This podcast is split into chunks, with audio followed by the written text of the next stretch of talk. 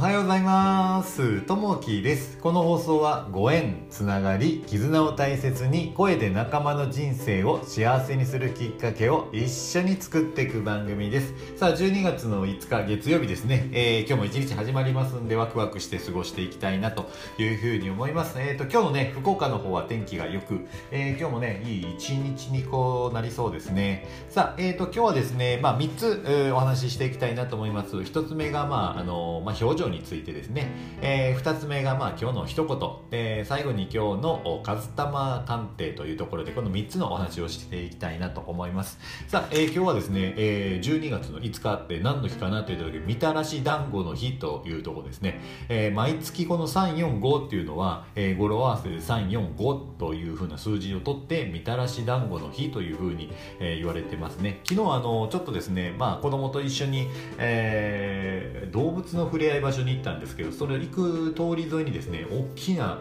えー、みたらし団子が売っててでそれを見てねあこんな大きいのあるんやなというふうに思ったんですけどちょうどね、まあ、345っていうタイミングだったんでみたらし団子をね、えー、そこで売り出してきて売り出してたのかなと思ってものすごい美味しそうでしたね。でまああのねその触れ合い、え、の場所なんですけれどもいろんな動物がこう触れ合いできて、えー、ひよことかですね、えー、あとは、まあ、ヘビとかカメとか鳥さんとかですね、えー、いろいろウサギとかいろいろいたんですけれども、まあ、様々なものがいて、まあ、一緒にね、えー、こう、その空間の中で一緒にこう触ったりとかして、えー、おしゃべりをしたり、こう触れ合える場所でしたね。ものすごいね、楽しいとこだったので、えー、ペイペイドーム、福岡の方にペイペイドームがあるんですけれども、まあ、その、えー、隣の建物ですね、えー、その中にこう入っていたところになるので、またよければ、ぜひね、えー、ぶらっと寄ってもらえるといいかなと思います。さあ、えー、今日のね、人、えー、最初の表情ですね、えー、これについてなんですけども、リモート会議の表情というところのお話なんですけど、えー、オンライン会議などが普及したため、えー、社内をはじめ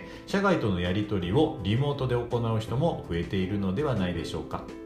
S さんはリモート会議を必要とする部署へ配属になりました。対面でしか会議をしてこなかったのでツールの使い方など少しずつ覚えていきました。ある日リモート会議でお客様と打ち合わせをする機会がありました。お客様の説明を画面越しに聞いていたところ隣にいた同僚から顔つきが怖くて怒ってるように見えると指摘されたのです。そんなはずはないと思い画面上の自分の顔を確認してみた S さん。すると表情があまりにも硬くて目つきの悪い自分の姿が映っていたのです。えー、この経験から S さんは実際に対面している気持ちで柔らかい眼差しとうなずくという反応を意識し襟を正したのでした相手に好印象を与える表情を意識しながら円滑なコミュニケーションを図っていきたいものですと、えー、結構油断しがちですね。オンラインってこれ結構ね見てらっしゃる方は見てらっしゃるんですけどその表情がねちょっと油断してる時にこうボケになったりとかですね、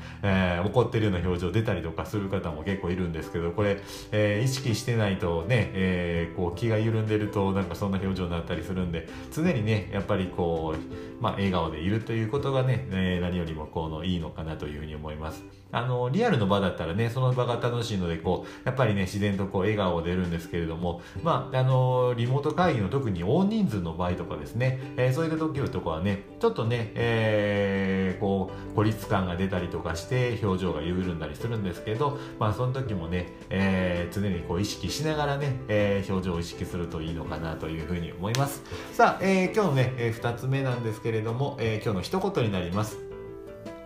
えー、感情で、えー、表情が、えー、変わる人より、えー、表情で感情を変える人が、えー、賢者と、えー、斉藤茂太さんの言葉ですね。やっぱりねこう表情を変えてるとこうニコニコ笑顔でいるとやっぱり気分もねめちゃくちゃ良くなってきますんでね表情を意識するといいかなというふうに思います。さあ、えー、今日のね最後に和玉鑑定、えー、術の方なんですけれども、えー、今日はね2022年12月5日ですね、えー、お生まれの方、えー、おめでとうございます。えー、今日はですねお生まれの方というのが、えー、側近ですね、えー、側近層を持っていらっしゃいます、えー、今日のね側近層なんですけれどもこれは何かというと、まあ、家庭の近くで、まあ、サポートする役割ですね、えー、それを持った方になりますので、まあ、あの近くでねサポートしていくという、ね、役割を意識するといいのかなと思います。さあ、えー、今日もね聞いていただきましてありがとうございます。あれ？今日もしかして日付をですね僕12月3日というふうに言ったかもしれない。12月5日ですね、